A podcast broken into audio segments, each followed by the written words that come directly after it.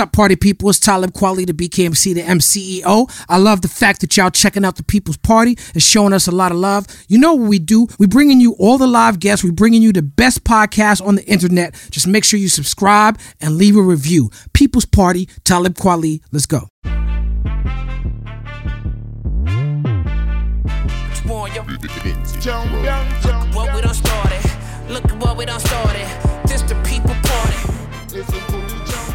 What's up, party people in the place to be? It's Talib Kweli, the BKMC.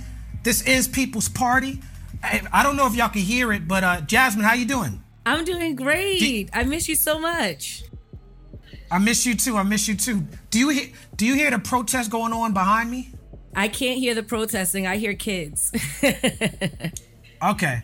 Okay. Well, I got a protest going on behind me. I'm here in uh, Yellow Springs, Ohio, the home of Dave Chappelle, and we are doing um, People's Party from a remote location because we're in this COVID lockdown. Shout out to everybody who's experiencing the lockdown. If you're experiencing isolation, you know, we are here for you. The People's Party does not stop. We continue to bring the fire, fire guest. And today's guest is no different. Today's guest is a friend of mine. He's also here in Yellow Springs with me, but he's in a different undisclosed location. You understand what I'm saying? Ladies and gentlemen, today's guest, today's guest, man, this guy, this guy has been around hip hop, man, for so long. Like, if you are in the hip hop game and you don't have some sort of connection to this man, you're not really, really in the hip hop game. Um, from DJing for Black Star, DJing for Dave Chappelle, DJing on MTV, breaking artists like Rick Ross and Rihanna in New York City, pivoting to comedy, doing his comedy Thug Thizzle. Give it up for the Bronx, New York's own Cypher Sounds is in the place to be. What up, Cypher? What's up, Kweli? Talib Kweli. Hi, Jasmine. what up? Welcome to my Uh, home. I'm not happy. I'm not happy at all. Tell me why. This is Tell me why you mad, son. this is not this is not the way I wanted to be on the show. I wanted to meet Jasmine in person. I wanted to see if she had a good smell, a good sense to her. Uh, I watched the way you interview people, and you're very have on my Chanel. beautiful. Hello, hello, and I wanted to be in your very beautiful studio, and now I'm in like. It looks like I'm in like a like a prison day room, like a like a country club white collar prison day room. I'm not happy. Look at the shadow in the background. Looks like it's the overseer. Is it? Is it? You look like you look like you about to rob a stagecoach, my nigga. Oh, and also I'm He not happy like about the time evident. out. I'm not happy about the evident racism on this show. What's up, You know Thanks for having me, man. I'm super appreciative No to be doubt. here, man. I'm a big fan of the show, and uh, this is my it's a dream come true. No doubt. Um, you were one of the guests that we definitely wanted to interview um, when we first started this podcast. Like, you're the perfect uh, People's Party guest. Did you know that? I did not know that, and that's that's very interesting because here's the thing: I don't think I'm the perfect guest because I'm not going to be up here talking about how oh Talib Kweli's my favorite rapper, and I'm so honored to throw bars with you. I'm not going to go back and forth like all these other rappers. You and your friends throwing little shot, little love shots at each other. That's not what this is. No doubt. Well, look, Cipher. Um, I watched a lot of your interviews before I st- before I decided to sit down with you, and you mentioned me in just about every interview you ever did. So I want to thank you for that. Um, I also want to tell the world that when I went the last time I went to Jamaica, I tried to get into a hotel, um, and I couldn't get into this hotel. And I was like, okay, well, at least I could go chill on the beach by the hotel because they got the nice beach over there. And so I walked from my cheap, janky Yeah. hotel in the grill down to the beach and sitting there at the restaurant on the beach with Cypher Sounds with some, with some on the beach with some Air Force Ones on. Yes. Always, always stay with Air Force Ones. Always.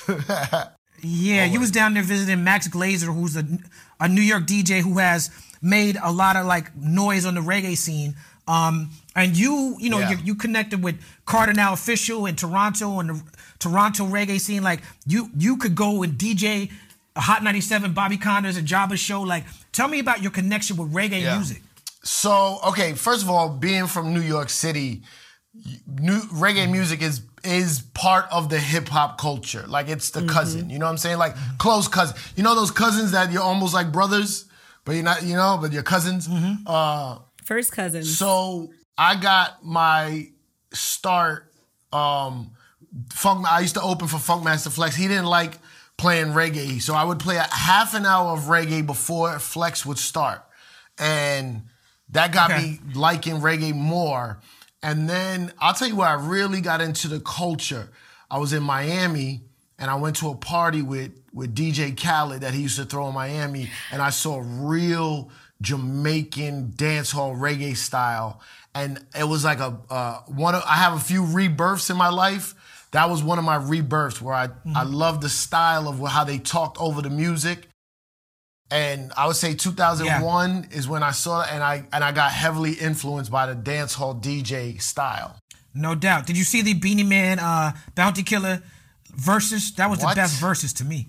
It- I mean, it- you know, they they set it up because they were in the same place, so the audio was so good. But if you don't, even if you don't Yeah. know about their history and their, and dancehall culture and how they had mad beef and they've been going back and forth for years, it was just amazing to watch. It was just amazing to watch them go at it like that. Right. It was perfect. It was a perfect. You know, the Jamaicans have mastered the the art of competing musically. The sound clash is a is a big, big, big thing, and um, you know, it's a, it's part of our history and our culture. Um, your name is Cipher Sounds. Cipher Sounds. That sound like a five percenter Yeah. name. Now I know a little bit about your your philosophy on life, but tell tell them about how you got the name uh, Cipher Sounds. So yeah, when I was, uh, you know, in my early, like last year of high school, I discovered the Five Percent Nation in the '90s, and um, listening. I, I, so here's what happened. One of my other rebirths, I read uh, Malcolm X autobiography. Great book. You can get that book at qualityclub.com. For real. yeah. So I read I read uh, Malcolm X biography and then at the same time in the you know the early 90s hip hop a lot of 5 percenters were rapping in the in the music game like Brand Nubian, Rakim, Big Daddy Kane, Poor Righteous Teachers. So I was hearing the words they were using and I was reading Malcolm X book and it's a lot of the same words. I didn't realize there was a difference at that time. And I just started following the 5% Nation. I used to go to the, the rallies and the meetings in Harlem. And uh, and I got the name God Cypher Islam Allah. I self Lord and Master. Peace, God. Peace, God. No doubt. Um, now, you started your career in the Bronx like Funkmaster Flex, and you started out working with Funkmaster Flex. Like you mentioned earlier, you would open for him and he would play reggae, and you playing the reggae. Um, I got two Yeah. questions here. What did you learn from those early years working with Flex? And where did the saying "Cipher don't get gassed" start, and how did that saying come to come to fruition? So I learned a lot from Flex. He's my OG mentor. Flex would call me right now, tell me to go get him a sandwich, and I would go get it. Um, the Flex, when he got, uh, I interned for DJ Riz, and then he introduced me to Flex, and I started interning for Flex. He taught me never take money to play records on the radio. Um, he taught me how to read a room. He's like, "Eh, eh, you don't have to be the most skillful DJ uh, in in party DJing. You know, we're not trying to win DJ battles. We were we were trying to rock a party. And he Right. would say, you got to read the room. Like if there's a lot of girls and you playing a lot of MOP, it might not work. You know what I mean? You got to get them into their groove first. So I learned how to like finesse finesse the girls with R&B and then when more dudes show up you start playing harder stuff and you got to like don't stick at one genre of music too long one genre of hip hop like mix it up you know like play for everybody. And if the room is not working out maybe you got to go old school maybe you got to go classics. Maybe um you Yeah. know maybe you maybe you are playing too soft and it's time to start playing Nas and and Wu-Tang you know? And a lot of people just play what they want to hear and don't read the crowd. Also Flex taught me um, just the uh, it's like he didn't teach me the love of the game because I already had the love, but he taught me how to use the love to then make a career.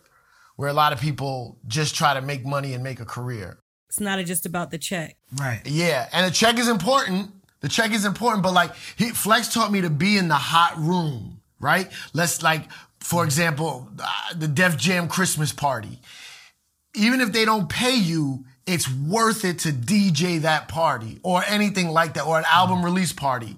Like I, D- I DJ'd Reasonable Doubt album release party in the Palladium. I opened up and I didn't get paid, but it was, it was so important to be there at that moment. And then uh, Don't Get Gas came from uh, the I was when I was first interning at the radio station. I you know we used to get drops back in the day, right? Like artists saying, "Hey, this is so and so chilling with blah blah blah." So my first drop ever I got was from Russell Simmons, and I, I mm-hmm. was recording drops for Flex. And I said, "Hey Russell, could I have a drop?" And he said, "Yeah, of course." He, he just said, "This is Russell Simmons chilling with Cipher Sounds." And Flex walked in right at that moment and was like, "You getting drops?" He's like, "Yo, Cipher, don't get gas." so whenever I got to fill in for him on the radio, it was the only drop I had, and I didn't know how to talk on the mic back then, so I just used to play that drop. And then people just started yelling that to me in the street, like, "Don't get gas." So I took I took Russell Simmons' part off and just kept the "Don't get gas." You was ahead of the curve on that one. And Um, yeah, shout out to shout out to Funkmaster Flex. I started my career working for Flex as well, and I think a lot of people see Word. Flex as a commercial DJ, you know, and they don't understand that Flex he got it out the mud, bro. Like like say what you want about Flex Yeah. DJ style, say what you want about him being a commercial DJ. There was a time in New York where he was the hottest underground hip hop DJ, and Hot 97 Yeah. was built around Funkmaster Flex DJ style. Facts. So the first real hip hop station was built around Funkmaster Flex. So that's why he's the Don. That's why he's the OG when it comes to that. But you know, people associate him with more street, more commercial hip hop, more club banger Yeah. hip hop. Whereas you, you were able to move between different worlds. How were you able to stay so so connected to the Hot 97 world and the, the street world and the club world, but also stay really, really in touch with the, the, the, the backpackers and the underground, the scene that I was a part of? That, that's what I'm saying. Like, I get this question sometimes, and, and people make it seem like it's the hardest thing in the world. Like, I just love the music, right? So I worked Right. at I worked at Fat Beats Record Shop. Also, I worked at Fat Beats Record Shop when I used to be on the road DJing for Little Kim. You can't get two different worlds, yo. You know what I'm saying? Like, that's so spread out. So I just love hip hop so much. Um, I could listen to the most commercial music. I could watch Video Music Box and watch a Father MC video, and then I could go and listen to like Stretch Armstrong and Bobbito. And and I just love the music so much, and it feels like a lot of times it feels like you got to make a choice. And I never, I never really understood that. Like I could listen to whatever I want in my free time for work. Okay, on the radio I got to play certain songs, but there was songs that could creep through. You know what I'm saying? What if I find that underground record that could become uh, a, a hip hop smash, like a Simon Says by Pharoahe Monch or or Black Star Records Definition? You know what I mean? Like, there's ways to get them in there. Now you were you were the first person to bring definition to Hot 97, to bring Simon Says to Hot 97. You were the first person to play records by Sean Paul, play records by Rick Ross, play records by Rihanna. Why is your ear so ill? Because it's one thing to be a fan of the music, but it's another thing to be like, nah, this is the next hit, this is the next thing. How did your ear develop to be so ill? Well, first of all, I just want to say one thing. Uh, I almost brought Simon Says to Hot 97 to Funkmaster Okay. Flex. Oh, that- that was Busta but Rhymes. Stupid ass Busta Rhymes beat me to the punch, Busta, yeah. stealing my shine. Busta stole my shine, yo. I'm literally bringing Yeah. it to Flex. He's like, "Yo, Bus called me with this. ro- Buster, what are you? What the hell's Damn. happening?" Oh, Yo, Trevor. Busta jumped on the remix. He jumped on the remix and he directed the video. Like Busta was like, nah, Yo. this is my song. nigga. Um, I just like again, like I wasn't DJing to get girls. I wasn't DJing to get free liquor. Like I don't even drink. Like What? I wanted to move. Sorry, I wanted to make hip hop the biggest thing in the world. That's all I wanted. So like I was constantly, constantly listening to songs and seeing how they could work and where they could fit in. And like breaking a song on the radio is one thing. Breaking a song in a club is a whole nother. Because you can see the reaction. you can see the reaction. People just like, "What are you playing?" And you're like, I, "In four weeks, you're gonna love this Right. song, but I gotta get it on." And I just, um, you know, obviously we're gonna list the great records and artists that I broke. There was a lot of there was a lot of duds in there too. Like there was some records that I tried to break and just didn't do anything.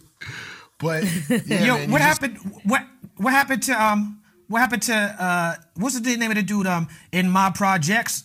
Wasn't that you was an A and R for that, right? Yeah, Coo Coo Cal. Cool, cool, cool, cool, cool cow. Didn't you fly to Milwaukee Yeah. and help that record happen? Yeah, I signed that record to Tommy Boy. Um, we went in, we, we found that record. It was amazing. Got like number one on the rap charts. And then uh, we did an album, and then there was a lot of just, you know, you know the sad rap stories. Like there was like sh- a lot of street dudes involved. There was some drugs don't. involved. What was one of the also- artists that you can remember that you thought was really gonna be like fire, and then you brought it in and it was like, eh, eh. Oh man. I don't think it was really it wasn't any like new artists that you wouldn't know. It was just certain records that didn't go the way we wanted them to. Um ah, I can't think of any. Uh I'll I'll find one, I'll tell you. Okay. Um, you was A and R Tommy Boy. You was A and R at Rawkus. You was VP at Roc La Familia. Um, there's a famous lyric by the by the GZA. First of all, who's your who's your A and R? A mountain a mountain climber that plays an electric guitar, but he don't know the meaning of dope. Why he looking for a suit and tie rapper that's cleaning in the bar of soap. What makes a good A and R, and why is the A and R the boogeyman of the of the music business? Uh okay. There's a lot of reasons why I think I was a good A&R, and then there's a lot of reasons why I don't think I was a good A&R. The good A&R to me, an A&R can speak two languages. You can speak the artist language, and then you could go into a meeting the next day at the label and speak the label language. And hopefully, if you're a good A&R, you you get everyone in a good middle ground. So I was doing it purely out of love, and I try to find music uh, that would work, particularly for a certain artist. And I've noticed that when I was in these A&R meetings, a lot of people were trying to just impress their boss to get promotions and bonuses and all that. And I was doing it for the actual love of the music. So because I didn't play politics, I didn't move up a lot in certain fields of the music industry, but I put out and and was part of a lot of huge and famous records. You know what I'm saying? You got to be willing to stay all night in the studio. I never left before an artist. Uh, I never left before. Like I was the last one to leave the studio. I don't care how late they was in there. I would stay with them. Um, I would go anywhere with them. When you're recording an album or a project, you gotta go buy weed. You got to go get food. You got to go pick up the producer's reel to reel tape that he had to, you know, before it was all digital where you could just email the song. You got to go pick up the reel in a in a in somebody's basement in in Newark. You know what I mean? Like, so I was willing to do all that because I loved it so much. And every day I got in, every day I went to work, I was like, at least I don't have to work a job that I hate or work a nine to five. You know, like. So that's that's what fuels me to this day. Do you know um Shakir Shake? Uh, he used to work for Yeah. L.A. Reid. Uh, unfortunately, he he committed suicide a few Yes. years back. But um, he- when I just when I broke the Rick Ross record, I brought that record to Jay Z, and eventually Rick Ross got his deal and became Rick Ross, who he is now. And I never got credit for it. And I was such a nice person, or I still am a nice person. I thought just, okay, I did all of this. Somebody's gonna come back and give me my credit, and they never did. And mm-hmm. Shakir sat me down and was like, yo, this game ain't like that. Like, you gotta, you should have had Rick Ross sign something before you even called Jay Z, before you even brought him to the label. And that's what taught me a lot about, you know, getting your credit beforehand or get or locking it in because you'll get amnesia. Not me. I, a lot of people get amnesia towards me. Uh, you are also a tour D- a tour DJ for the amazing Queen Bee, Lil Kim. We had her on our show. Shout out Lil Kim. Uh, Good can interview. you share? Can you share a good tour story? I I did see that you talked about being in a shootout with her. Man, a couple of shootouts. Thank you. Give me the best one then. My favorite, my favorite shootout story. Uh, Yes. First of all, I love Kim. I love Kim to death. She she she put me in the game, took me around the world. You know what it was like to DJ for Little Kim in 96, 97, like when she, she was on top, on top. fire. And everybody wanted to see Kim, so we went everywhere. Um, We was in one of the Carolinas, maybe the North one, maybe the South one, I don't remember. Uh, there was some dudes from Brooklyn that used to be down there hustling, and they knew Kim and Junior Mafia from the block, and so they put together a show, and it was like in a sh- in a in the woods, like in a country shack or something, and they put together a show. And when we got there, they didn't have the second half of the money. Mm-hmm. So Kim got extra mad because Kim was like, "Yo, like you, like we family, like we shouldn't be going through this what we go through with other promoters with you. You're supposed to have our money." So I go out, I set up. The DJ booth was not on the stage; it was in the back of the room, like where the club was. So I go and set up. I come back to the green room to find out why we're not performing yet. And Kim is in there screaming at these dudes, yo, y'all trying to play me? You know I ain't like this.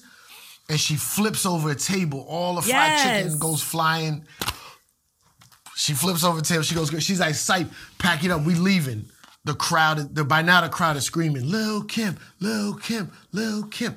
The green room is literally on the stage just behind the wall. So she's like, we leaving. Go get your shit. So I have to go back outside. When I come outside, they scream because they think I'm going to start the show. I'm start packing up.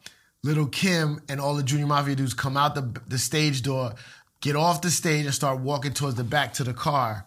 And I hear someone scream, She's trying to leave. Yo, when I tell you all types of gats came out, Damn. like everyone in the club had a gun. So they like, Saif, let's go. So I start running to the door. We get in a van, like one of them 15 passenger vans, 15 person passenger vans. And they literally start shooting at the van. And everybody, we're all on the floor ducking in the van. And I'm like, I just want to play music, yo. I just want to play music. What's happening? was the van bulletproof? No. Was bullet, the windows shattered. There was bullet holes on the side. It was crazy. When Lil Kim came to our show, she had like a 12 person entourage. How was her entourage back then? Was it more than that or like how was it? It varied. It was always a lot. Um, uh, in the early, early days before the album came out, it was me, Little Cease, Trife, uh, Jacob. You know the Biggie line where he goes, "My my man Jacob hook a steak up." Uh, That guy Jacob, and another guy named Buck. And then as she started blowing up more, and the album came out, a couple more people. D Rock started coming out with us. And then Glam Squad started coming out. And if we did a show anywhere in the tri state area, there'd be like a hundred Brooklyn people with us Wow. at any time, yo. Still to this day, I could walk in the city and see somebody from Brooklyn. They like, they used to be down with like Biggie and Kim. Speaking of ill clubs, Jared Meyer, who starts uh, one of the co-founders of Rawkus, tells a story about how you took him to Club Demerara's in New Jersey to show him what Rawkus was missing, and you was trying to help Rawkus break into the clubs. You're trying to get Mos Def and Kweli to get in played in the clubs. Tell me about you taking white ass Jared to Demerara to black ass Demerara's. Oh man, that's hilarious. Uh,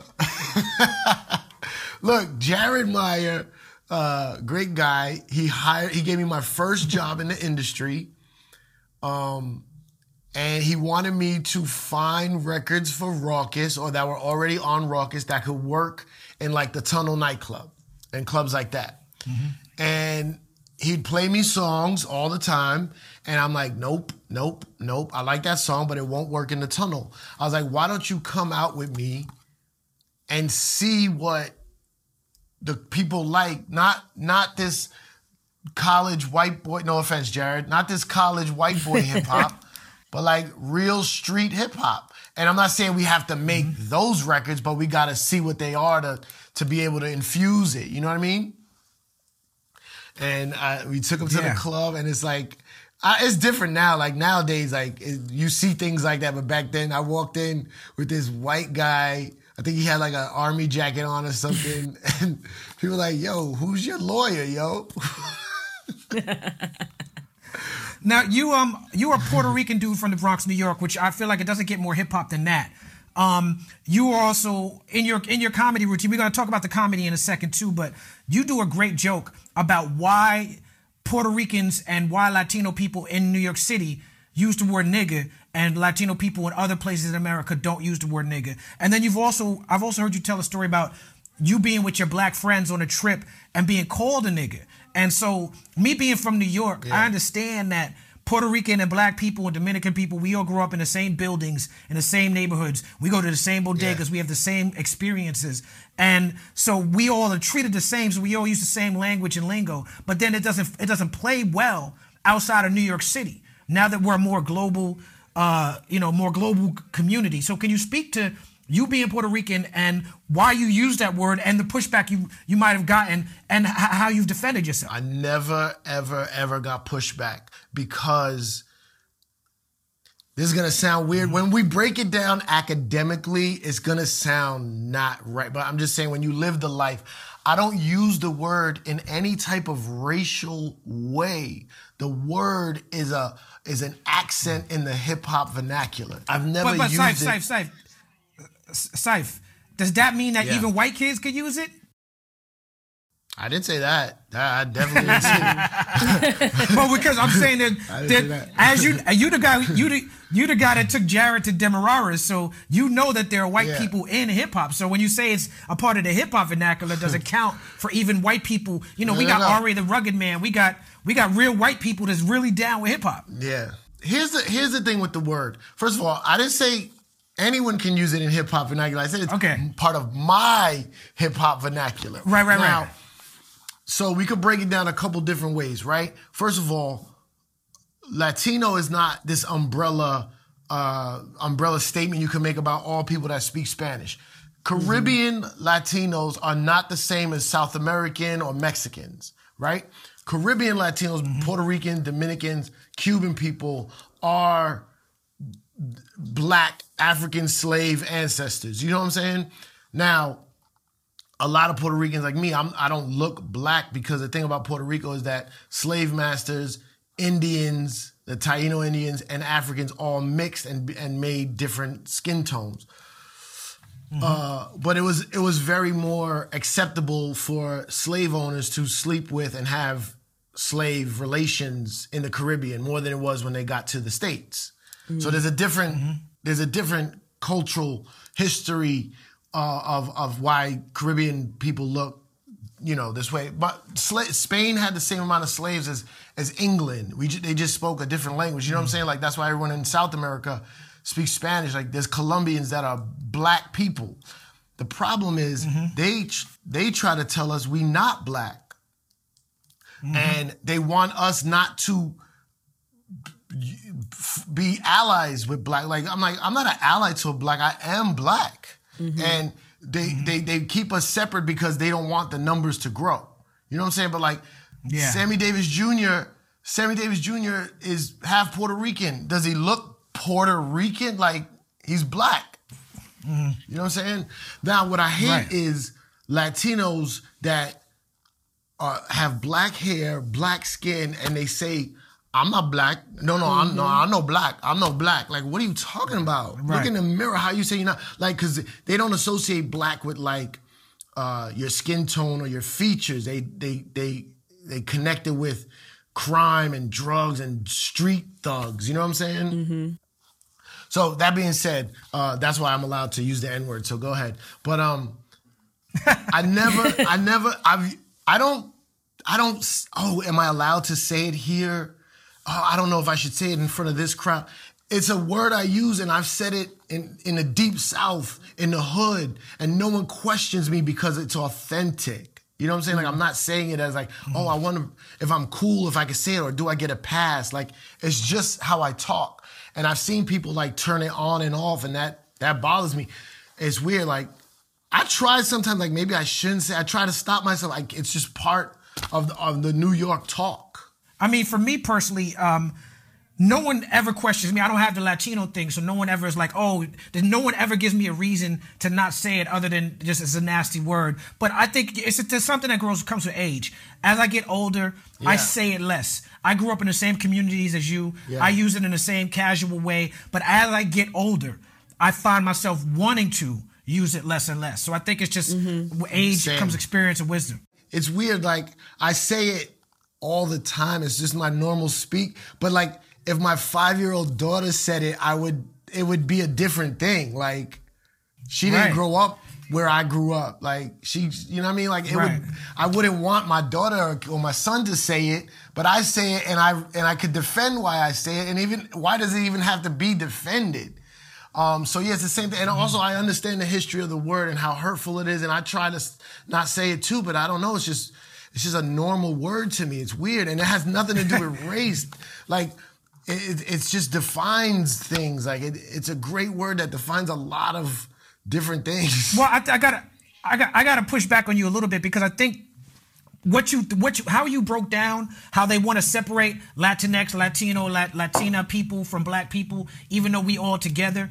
It to me, it has everything to do with race. It has to, to do with the fact that you understand that you are a Black person. You mm-hmm. understand that you have Black experiences, which is why you say the word. But I think it's, mm-hmm. it's, it's absolutely race based. We took it back, and there's, you can make an academic argument for us taking it back. You can make an academic argument for why we shouldn't use it. I think both arguments Right. have valid valid points. You know what I'm saying? do, But I do think I do think it has to do with race. And speaking of race, you developed a great, great friendship with Peter Rosenberg.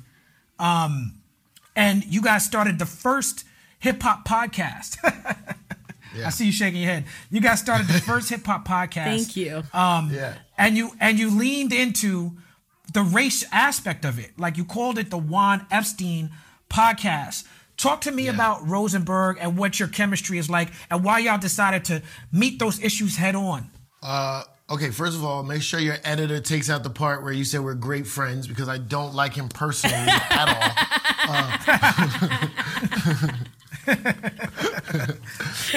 Let's get Uh, that clear. No, I love I love Peter Rosenberg, man. That dude is he's the thing about me and Peter Rosenberg have had a lot of fights uh, in this in the, long years of us knowing each other. The one thing that I could always say that always brings us back to being friends is that man's love for hip hop music. He loves it so much that we have this common bond about hip hop. We do things differently, we act differently. Uh, as we get older, we're definitely a lot closer. We also don't have to work with each other at five in the morning anymore, and that helps a lot to somebody's friendship.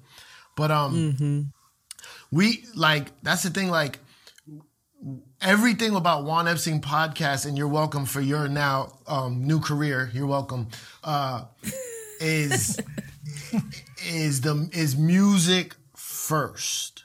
Music first, right? Right. So I'm a Latino, quote unquote. He's a Jewish guy, Jewish white guy. When I told him, even though I tell him when the war breaks out, the white side is not going to take him in their ranks, but whatever. Um, he, we, uh, we tackled a lot of things because our radio show was a black, a Puerto Rican, and a Jew. Blank, blank, blank. So Shout here we K are in New York City. Yeah, we're in New York City, the melting pot. And okay, something happens in the news. How do black people look at it? How do Latinos look at it? How do white people look at it? How do uh, New Yorkers in general? Do I see your side? Can you see my side? So it was like a role we played to break down all the different angles of a news story, which I don't think anyone has really done since. And race is just a big race is always a big part of talk in New York and in hip hop. It's it's the I love race humor. I love race jokes. I love listening to uh, people talk about race. You know what I'm saying? I can sit back and talk to listen to Malcolm X and Farrakhan all day. Just instead of a podcast, I'll just mm-hmm. put on an old Farrakhan speech. Like I love hearing mm-hmm. the history of race, how it's broken down. I don't. I I I, I mm-hmm. feel it's very uncomfortable for people, and I'm like, why is it uncomfortable? Let me learn about your side. You learn about my side, and we could come together. do you feel like they they did you dirty when they fired you and not and didn't didn't take your loyalty into consideration and do you a follow-up question i want you to answer both with all due respect to Funkmaster Flex, who's now Funk Flex, do you feel like part of it was him not relinquishing that role of that primetime DJ? Uh, first of all, yes. Hot 97 did me dirty. Not any one particular person. The guy who actually, uh, first, I didn't get fired. I, I quit. Um, the guy who I had problems with is not even there no more. My problem with the way I left Hot 97 was I 15 years of it was the greatest time of my life. I thought I would never leave. It was the greatest thing I could ever. I did all these other jobs, but Hot 97 was always home base, uh, uh, uh, first im- important role, priority. And the last two years were torture for me because there was a lot of changes. They merged with another company. We got a new boss. They moved things around. They moved me around. They put Ebro in the morning show. Um, Ebro was getting moved around too. It was it was a horrible time. And what I learned from that was I learned the hard way that no matter what you do to a corporation, you're just a number on a piece of paper. Yeah. And if their numbers ain't matching up, they can take your number away to get the bottom line that they need. Um, I didn't ever, I, it took a long time for me to get this way, but I don't take it personal. Like, there's a lot of things in hindsight I could have done to fix that situation, but I was already toying with the idea of leaving anyway, so it kind of worked out to my favor. Um, I learned within the first year or first couple of years of of working with Funkmaster Flex that he wasn't going anywhere. I thought I was training to be his successor, and Right, right, right. I learned Turns out. that turns out that man wasn't going nowhere. So what I did was I started working on my personality more and started becoming more of an air personality so that I can get another slot on the radio. And with the humor that I was doing, morning show seemed like the best route to go. But yeah, Flex, he's still there. And people always ask me like, yo, why didn't Flex save your job? He could have. And I said, no, I want to leave. It's time to go. Um, I want to I want to take this comedy thing for real and seriously. And I, I think in order to do that, I'm gonna have to travel more and put more time into it. And I was like, I think it's time to doubt. go. And I and I and I made the decision to leave. I was even gonna go. I'm gonna tell you this. I don't have an ego, Kweli and Jasmine. I was gonna go back to weekends. I was gonna take my Saturday show back and be like, oh, all right, forget the morning show. I'll just go back to weekends where I like more anyway. And and I could uh and people were like, that's a demotion. You can't go back down to weekends. How could you do that? You had the morning show. After that, you supposed like what was I gonna do? Like move to Philly or move to North Carolina or Virginia, like and get a morning show there? That's not what I wanted to do. That's like what a lot of people have to do when you leave New York. You go somewhere else and you become that the king of that castle. Mm-hmm. I didn't want to do mm-hmm. that. I wanted to stay in New York and do comedy. So I was like, okay, maybe it's time to go. Well, the fact that you had a job for 17 years, kudos to you. I never last more than a year anywhere. So that's fucking awesome. Well, Jazz, Jazz, we've done 52, at least 52 episodes of People's Party, so you lasted a year here. I'm still going, baby. um, Cipha, you were signed to Roc Nation. I mean, what is what, what what's your relationship with Jay Z, and what does being signed to Roc Nation even mean? what's that face? I don't know. I don't know. I, so so that's a good question, right? Uh, oh, it's a great. No, Roc Nation. Yo, let me tell you something. Me and Hove. So we, I, there's not one time ever. I've known Hove since '96.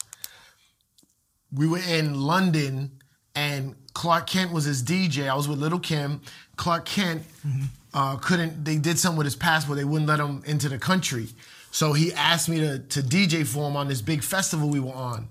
So I asked Kim. I said, "Can I DJ for for Jay?" She said, "Yeah, of course." He always, he was only doing like three songs. He did like "Dead Presidents," "Ain't No," and like one other song. And from there, You can we say was just nigga here. You know why I don't say it? when now you done made him scared. when you when you overly when, when you overly talk about the word, then I feel weird saying Right. it. Uh, so ain't Right. no. Uh, so, so me and Jay, yo, this is gonna sound weird, but Jay Z's like my mom, yo. Me and him Oh, had no. All we ever have is. Oh wait, wait! You made my you made my ear thing fall out. Why isn't he like your dad though? No, I don't. My dad died when I was three. I'm Puerto Rican. Come on, I didn't know my dad. Um, Oh, yo, me and Hove have the most. The, it's just a never-ending sarcasm battle, and it's just all we ever do is throw shots at each other. Is I don't. We've had kind words maybe twice. You know, um, that movie. I think it's called Tag, where they a lifelong tag game they're playing. That's me, like Yeah, me yeah. and him, just shots, sarcasm shots, like sublims. Like if people saw us talking to each other, it'd be like they think we mortal enemies. Um, but uh, so so Hove, um, I I I I I tried to get. Um, I introduced Hove to Damian Marley when Jamrock was 1st out. I tried to get Hove to sign uh, Damian Marley. Um, I I got Hove to, to we was trying to do um, Rihanna, obviously got her signed there, and then um, we there was one other thing. Oh, Tru Life, trying to get Tru Life signed to to Def Jam at the time, Rockefeller, and he saw that. I and Rick and I told him about Rick Ross too, and he saw that I had my ear to the street, so he uh, offered me this job at this new label he was starting, Roc La Familia with OG Juan. If you're not familiar with OG Juan, he's like, you always hear him getting shout out in in Jay Z records. So I worked directly under OG Juan. Um, OG Juan, Jay Z, and then OG Juan's wife is this woman named Des Perez, Desiree Perez. She ran 40/40 Club when when uh when Jay and and OG Juan owned it. Or I don't know if she was part owner, but she ran it. They are and Ty, uh, uh, Tata, they're all the foundation of Roc Nation. So I was working for them before Roc Nation was even a thing. You know what I'm saying? Before it even evolved. So when I left Hot 97, OG Juan was like, yo, I don't want you to look bad in the streets like you lost everything by leaving Hot 97. He's like, so what we'll do is we'll, you come over to Roc Nation. That way you still have this umbrella around you. Um, and what they do, like for me, I don't know what they do for other people. They do a lot of different things. For me, they gave me a foundation. They they're technically my managers on the music side, but Roc Nation, like you got to be a hustler to be on Roc Nation. If you're waiting mm. for them to do everything for you, you will not make it. It's it's a it's a like an entrepreneurial Right. boot camp. Like you have to be able to do, and then like I said, I had an idea for a TV show. I would love to bring it to a production company, and they sent me to Will Smith's office. So like, if you have everything, your ducks in line, they have the connect to to send you to where you need to go to make that happen. If you waiting for them to do it, you'll be waiting around a long time. But they uh, family. you talk- That's for they everything. family. You talked about uh, you leaving Hot 97 to work on your comedy. And you also said the quote, comedy is built on bad experiences. What does that quote really mean to you? And how has that helped you, uh, help guide you through your comedy career? Oh, that that yeah, the comedy is a weird job because like DJing, I spent hours and hours and hours and hours in my basement practicing where nobody could hear the horrible parts. And I would practice and Right. practice and practice my scratching, my mixing. So when I did eventually get to be able to DJ parties, I already had years of practice under me. Where in private, there's no way to get good at comedy in private. you You, get on have to go on stage. and when you first go on stage, you have no idea what you're doing. Mm-hmm. So you just, it's a horrible feeling. And luckily, the only thing that saved me was that I was already used to being on stage. So that gave me like a little leg up from like a guy who just started yesterday doing comedy and had never touched a microphone. Like at least I knew how to speak. Um, uh, but yeah, that was literally like I remember I bombed so bad once. I didn't go on stage for like three months, and I was like, okay, that was fun. I'm not even, not even, I'm not even doing that anymore. But there's something, there's a, a little tiny voice. It's like a calling. It's like, nah, just, just try again, yo. Just try again. Get up there. And now, when you get to a certain level, I'm not saying by any means I rip every time, but now when you bomb, it's it's funny. It's like fun. It's like, whoa, that was Right. that was a rough one, but it still hurts, you know. what I mean? Right. I was watching uh, the show Crashing, and the, the lady the lady who uh, who runs the comedy cellar uh, is like uh she said she said uh, a good a good bomb is better than a bad kill. Yeah, yeah, that's facts. Mm-hmm. Yeah, you did uh you did 19 episodes of Chappelle Show, making you officially like the Chappelle Show DJ. Um, Yeah. how did you meet Dave Chappelle, and was he, he working with him? Was that sort of a spark for you to help to help you take this comedy more seriously? Hundred percent. Dave is Dave is my OG in all of this comedy shit. Um, I don't remember. I remember the first time I met him. I want. I think it was a studio. I think it was a, a, session where you and Mos were both there. I think it was after Black Star, because Dave's on your first album, right? Yes, Dave is on and, and um, the second one, on Reflection. first and second album. So somewhere in that time when he was doing that for you, whatever, I met him in a studio, and then we just, you know, he recognized me from the radio. We said what's up, and then we were at a party. It was a Green Lantern Shady Records party, and I saw him again, and it was he didn't really know anyone else there, so we like kind of just hung out. You know, when you find someone you know at a party, you kind of cling to them.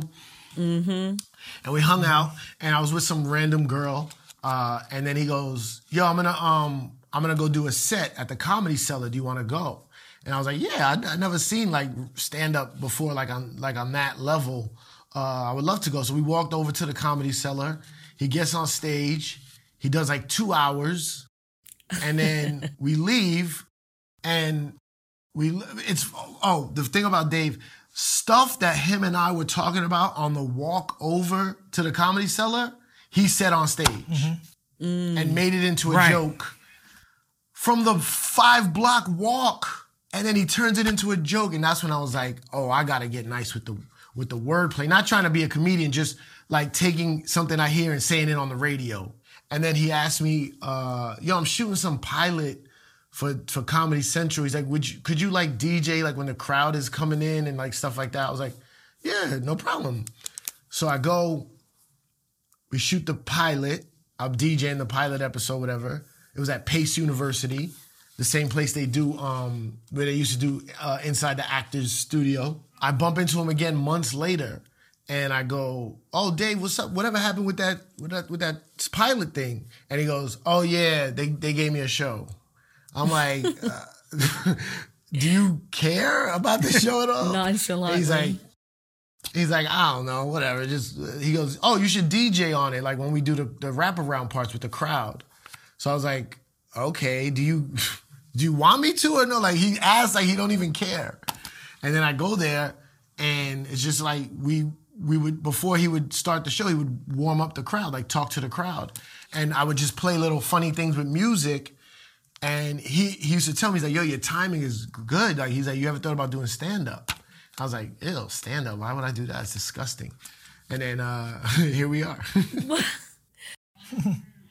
I want to thank you for letting me flex my improv skills because I used to do improv at NYU. I went to Tisch Theater, Experimental Theater, and you had an improv show Yeah. with Upright Citizens Brigade called uh, Take Yeah. It Personal. I came up there and I acted out some stories with the improv actors.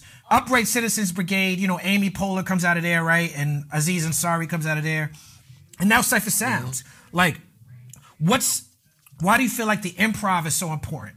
Oh, I love improv. Um, there's this weird, there's this weird battle between stand-up comedians and improv Yes. comedy. They, Yes. for some reason, they don't like each other, or stand-ups don't like improvisers.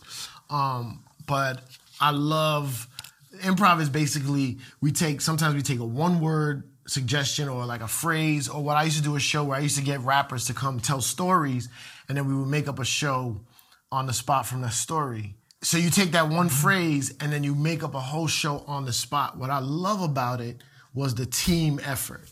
I like stand up. Stand up is kind of lonely. Um, you're up on stage by yourself, you know. And like if you're on stage, you travel by yourself a lot. You do things by yourself a lot. Uh, I like improv with the group part of it, and like we're all in this together. Uh, so I love the team effort of it. I love the group mind. Um, I used to. I like. Here's people ask me, do I like stand up or improv better? It's about the same. The only thing about improv that I like one percent more is that it's it's always different every single night. You literally make it up on the spot. Where stand up, you're working on material that you say over and over and over. And there's a lot of improv you might do inside your stand up, but you're working on crafted material. And improv is different every night. So the the the the um, the uh, variety of it I like. The fact that comedians and improvers have so much beef, I feel like comedians, stand up comedians that know improv do better on stage because those times when you are bombing, it's easier to get out of it if you know the art of improving. And Yeah. uh, improv is like the foundation for all different art forms. okay, here's the thing. If the, the everything about an improv show, I'm not talking about you as a stand-up improvising on the moment, but when you go to see an improv show where like it's like anywhere between five and eight people doing a show made up on the spot. If the first one you see sucks, which is a mm. highly probable situation, you'll never want to go back because when an improv sucks, it's really horrible to watch And drawn out. But when it's good, when it's good, it's amazing. But it's a lot of times you're gonna go. If you drag someone to an improv show and it sucks, you feel the guilt as they look over at you, like, "What am I watching here?" Okay, so Laff Mobb's Laff Tracks, we're on a show together. Shout out to uh, Laff Mobb Laff Track fam um, on truTV. Uh, were you a part of that from the beginning, or where when the idea was created, or did you come more on No. the tail end? No, I was lucky just to get casted as the host. Um, I say lucky uh, in a in a weird way because they never listened to me.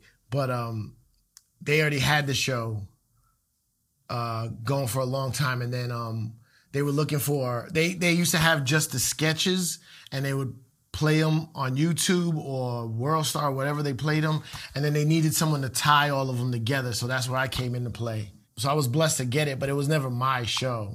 It wasn't my idea.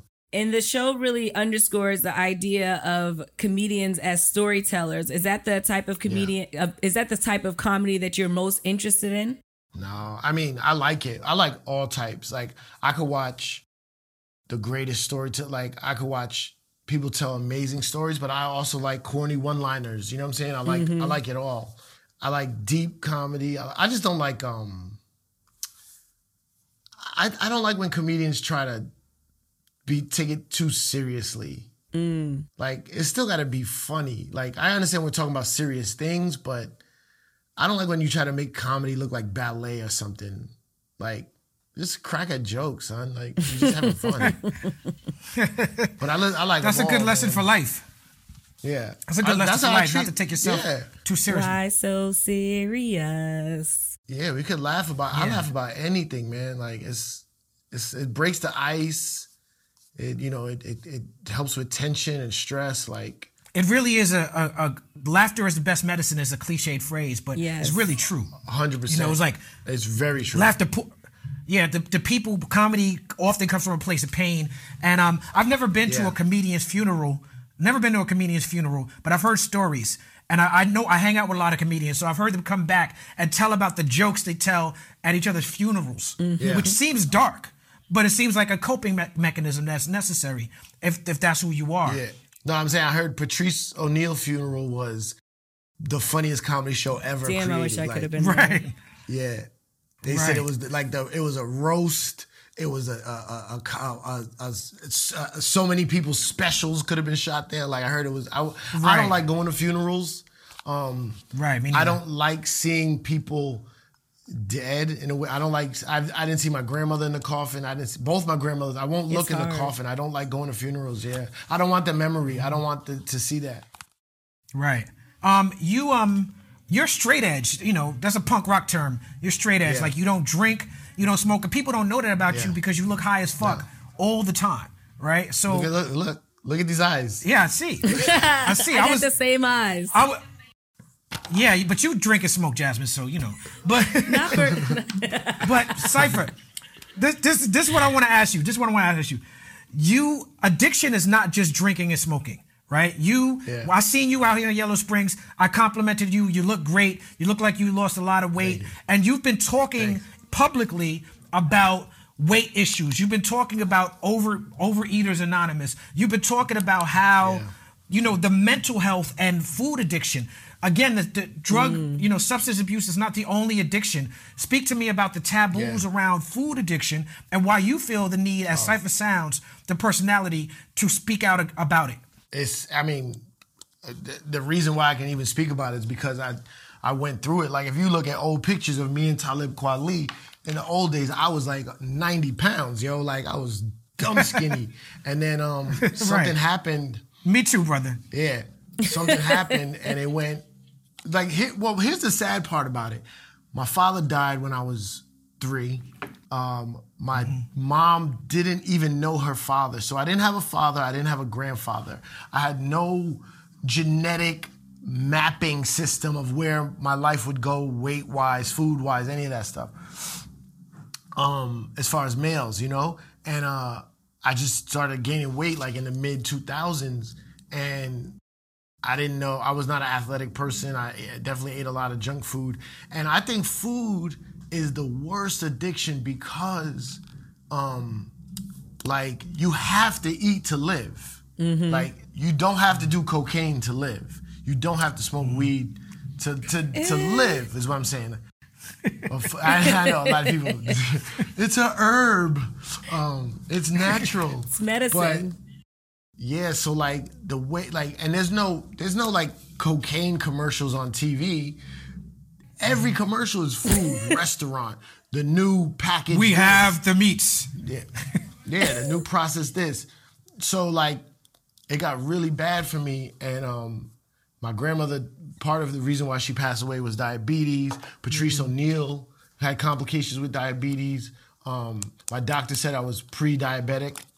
So it just gave me like a a boost.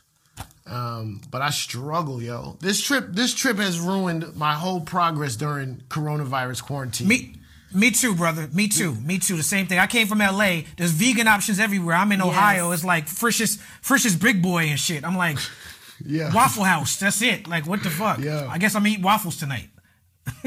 yeah. So I feel, and I, and I can see how the addiction is so bad because, like, already I'm already breaking all these new good habits I have just being on the road, you know. Um, Right, But right. I, I, I speak on it. Here's what I've been trying to get a little healthier. I've been t- trying to run. I want to speak to a group of people that are like me. Not, I'm not trying to train for a marathon. I'm not trying to be the best athlete. I'm just trying to get a little healthier. And no one talks to no one talks to people like that. They it's either one extreme or the other. You know what I'm saying? And I'm trying to be like, hey, let's just do three miles. Let's just get three miles under our belt today and like not eat fast food every meal. Right. You know? So Cipha, you've grown as a DJ. You've grown as a comedian. What's next for you?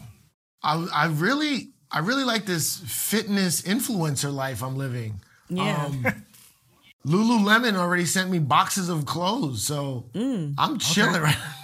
Did you know Lulu, Did you guys know Lululemon had a, Yeah. a, a fabulous running attire?